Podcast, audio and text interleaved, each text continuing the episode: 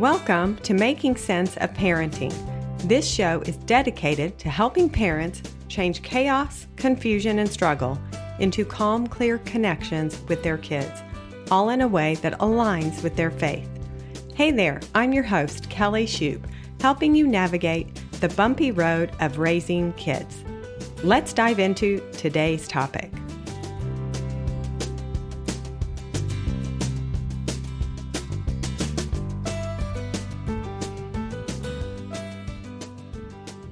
Are you having trouble making sense of your child's misbehavior? Are certain things happening on a regular basis, maybe since the beginning of the school year, that have you really stumped? You're like, what is going on? Why are they behaving this way? This might be a new type of misbehavior for your child, and you are trying to figure out what to do about it and you don't really know. This is a very common thing, and this is exactly what we're going to talk about today. We're going to dive a little bit deeper into the sensory system, and we're going to talk about two things, two areas of the sensory system, and how these areas can be having your child's behavior look like bad behavior, look like misbehavior, look like bad behavior in the classroom. So I'm going to help you understand what that child is really communicating because children don't intentionally mean to be bad, to be disrespectful, to be um, troublesome. And again, I have been doing this for over 20 years. And God created humans with a built in safety mechanism, a built in self protective system.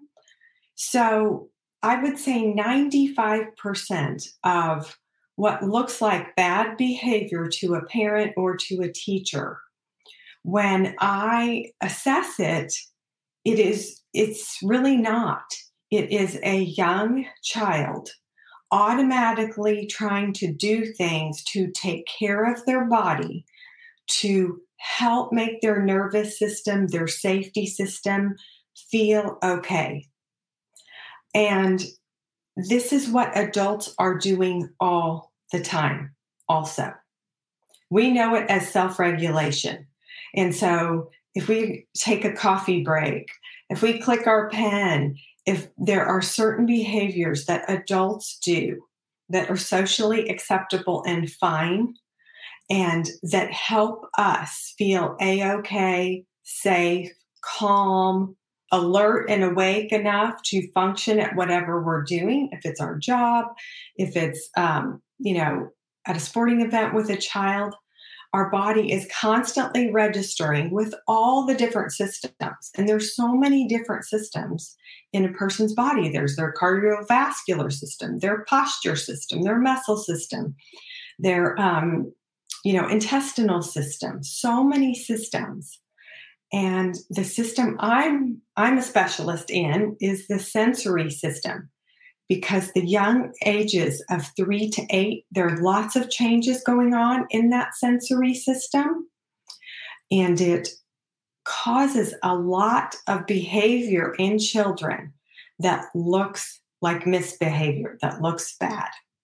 Okay, if you are just finding me again, I am Kelly Shoup, longtime uh, parent coach, sensory specialist, mom of three, pediatric occupational therapist.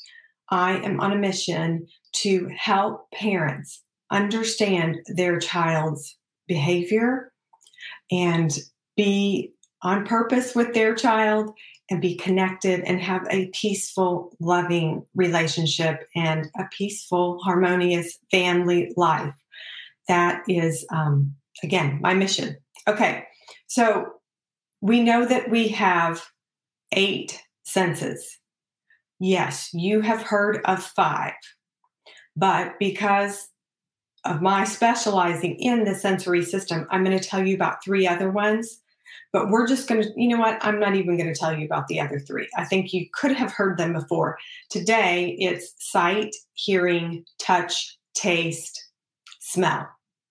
The other three are interoceptive system, vestibular system, proprioceptive system. These are the three most people haven't heard of. We're going to take that off the table today, and we're just going to talk about two that you've heard about, and that is hearing and sight. Because I have had several things come up.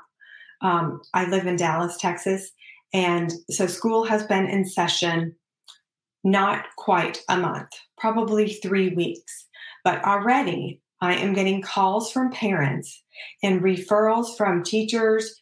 And I had a call yesterday from um, a like learning specialist in regard to behavior that is not looking as it should in the classroom or when um, a child is home in the evenings. Now, I work with neurotypical kids. So I work primarily with just the everyday kids that you see in a public school system, in a regular um, private schools. I work with homeschool kids. I work with um, a church preschool. So these are just kind of the average child. But when an average child or any child starts to go to school, a lot of things we become aware of.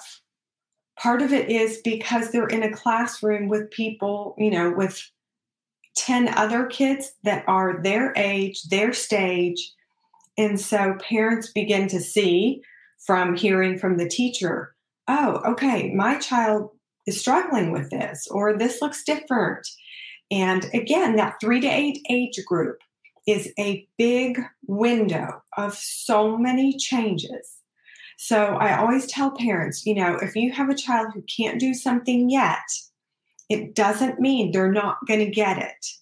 But how we develop is unique to each of us. And remember, God made us each so incredibly uniquely. So, how we develop, what our senses are, our um, you know our preferences our natural tendencies all this stuff is unique to us so i had a teacher who came to me and said listen i have a child who is really struggling. What she thought was what? With the vision sense. Okay so that's your sight that's what you're seeing.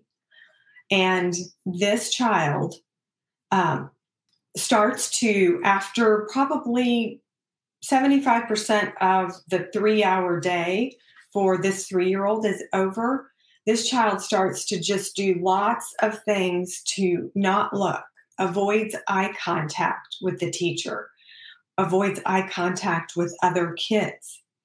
And so this would be alerting that this is a child who might be struggling, have a limitation, a weakness, right now at this point in their development with their vision sense.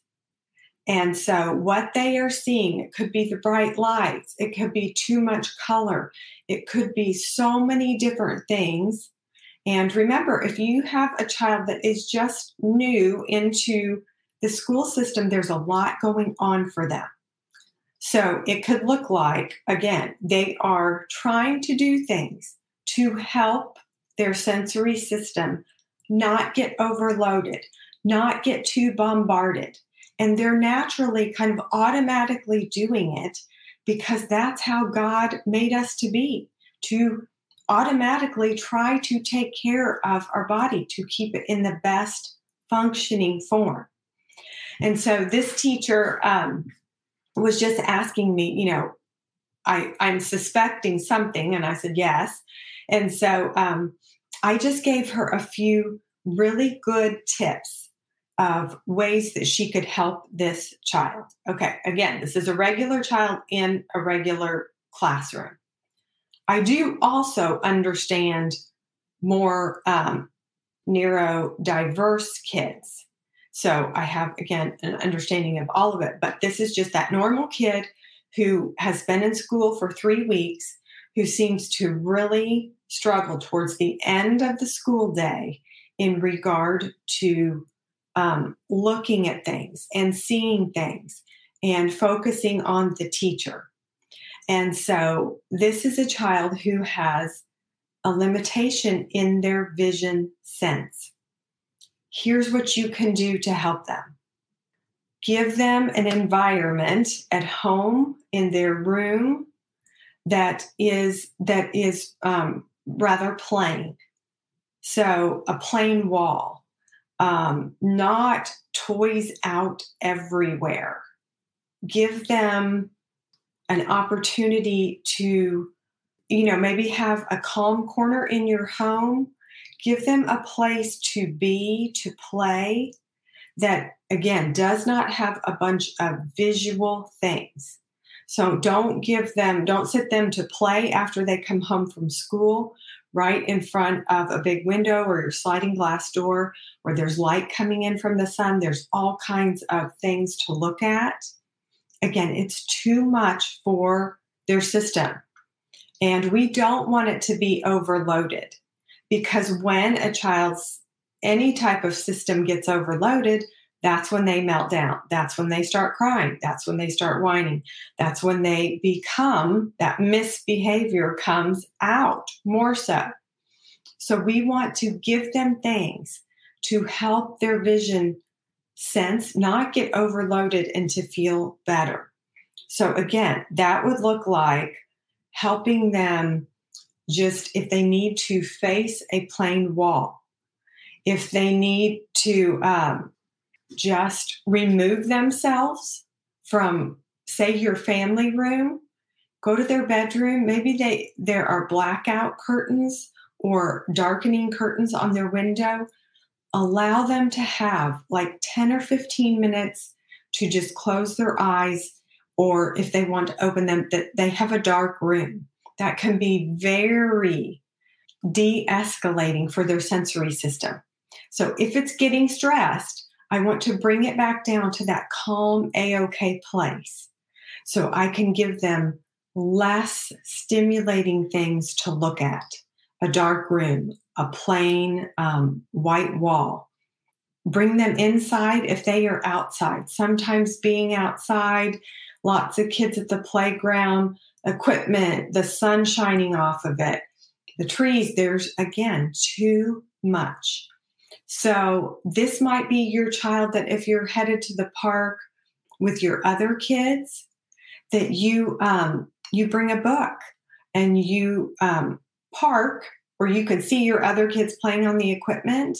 But this particular child, you're going to keep him in your car for just again 10 or 15 minutes to kind of lessen that visual stimulation that is coming at them in an attempt to de stress their vision sense. Okay? So that's the vision one. And you can join my membership where you journey with me for a month and have access to a lot of tools. I have many more strategies for um, how you can help a child who is visually um, sensitive. Another idea is sunglasses because sunglasses lessen that brightness. They can wear sunglasses at the playground, at the park, if that helps it not be so bright. I've also had kids wear sunglasses inside. Again, inside the classroom, inside their home. If it is too much, I want to give them something that helps keep the stress off of their vision. I've also had kids who we've um, we've had them wear a ball cap in school and also at home that really kind of keeps out. It makes their peripheral vision smaller. So we're kind of narrowing their their ability to see and that helps because it gives them less information, less sensory input all the things coming into their eyesight, it lessens it. And again, it makes it easier for them. So I have so many different strategies for you parents. If this is happening at your home, if this is a concern that has just come up at school for you, come join my membership. It's $49. all month long. You can learn all my um, tools to help your kids for every single sense, not just the vision one. But those are some of the easy ones you can do for vision if this might be an area for your child. It could also be a sensitivity for you as a parent. And so, again, knowing yourself and on my Instagram, Kelly K. Shoup, you can go my Linktree and find a free sensory profile assessment. So you're going to fill out a little form that tells how sensitive you are, what areas you are sensitive in, and also for your children. Because again, once we understand this, it gives you information so you can help your kids to stay at that calm a-ok place and also you so if you are headed to an outdoor soccer tournament or a football game at two in the afternoon at the ymca and it's sunny and there's going to be all these people and you know you become easily stressed with vision then you're going to put on a ball cap and you're going to put on your sunglasses and that will help your visual system okay Second one we're going to talk about is hearing, auditory sense. This is me. I have struggled with this forever. But if you have a child who is hearing sensitive, you can help them. So they might be a child. I want to tell you what it might look like if they are overloaded. If they have sensory overload, they might run out of a classroom that is noisy. They might run out of a birthday party or they might refuse to go in if they have been in school and then they're asked to go to um, a birthday party or something after school they might be already almost at their limit. Like they're at their threshold. If they get any more stimulation they know they're just going to be a mess. So again they're doing things to to take care of themselves. So they might be refusing to go into the birthday party.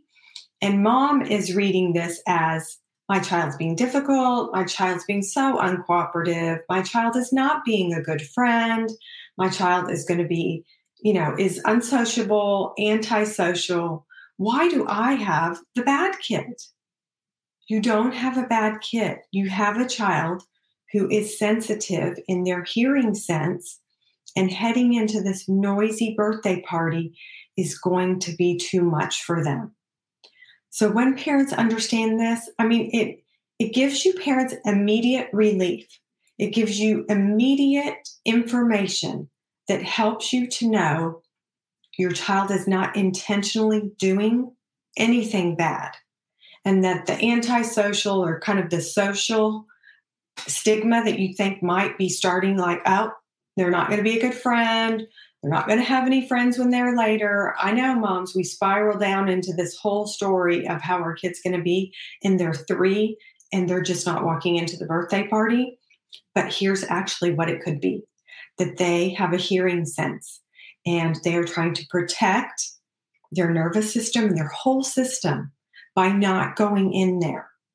So if they do that, you can help them by not forcing it maybe they need to stand outside for another 10 minutes because you just came from carpool line and school. They came from a noisy school. They got in your car. You're three minutes away. Now you're at their birthday party. And they're like, too much. I can't go in. Okay, give them five or 10 minutes to see if they can get their nervous system, that hearing sense back to an A OK point and then after just having some quiet in your car, quiet right outside your car before you head into the party, this can be enough to get their sensory system, nervous system, safety system, all of it back to A OK. And then they are fine to go into the noisy birthday party because they're back to an A OK point. And so they can go into the birthday party, they can have fun, they're totally fine because we've taken them from this escalated, like about to get overloaded. No, we've helped them get back down to a normal AOK point. So they are fine for an hour at the birthday party because we've given them something to help them get back to, again, that A OK, calm, normal place, which is the goal always. Because when kids are functioning at their unique A OK point, they're good. They can be engaging, they can be listening, they can be at their best. And that's how we want them to be. Okay, another way that you can help them if they are hearing sensitive is headphones, or you can get earplugs. So um, I'm currently helping a family, and they have a child who is very hearing sensitive. But it is important for the young child to go to a few things with their grandparents, with their entire family. But it is stressing this little boy out. So we're giving earplugs. And we tried one type of earplug, kind of the foam ones, and those were not comfortable to him. So now we've gone with some wax ones, and those seem to be working. So, any type of, you can do an earplug, you could do a headphone, you can do noise canceling earbuds, also work. If you have a child who just blocking out the noise will usually help. But some kids, like lessening the noise doesn't really help because they they are still hearing it. So for those kids sometimes I will give a very calming, soothing music to listen to. So their headphones are not just not having any noise in them to help block out what's in their environment. Some kids I help put in on a very soft, calming, because that actually allows that hearing sensitivity to be calmed down. Okay. So, again, with hearing, three things you can do. One, give them a break, give them a, remove them from a noisy room, take them outside, um, give them quiet for a brief, you know, five minutes and see if that helps them get back to an A-OK point. Give them earplugs or headphones, noise canceling earbuds, that that helps lessen the stress on their hearing sense. A lot of times, kids who are stressed in regard to their hearing sense, people will be talking a lot to them. So let's say mom is trying to get her child to go into the birthday party. This child is almost overloaded in that hearing sense. And so mom is talking to their child, come on, trying to cajole them, trying to convince them, talk, talk, talk, talk, talk. And as moms, women, we say about 60,000 words every day. But in this instance, this can be that much more taxing to a child. They just want quiet.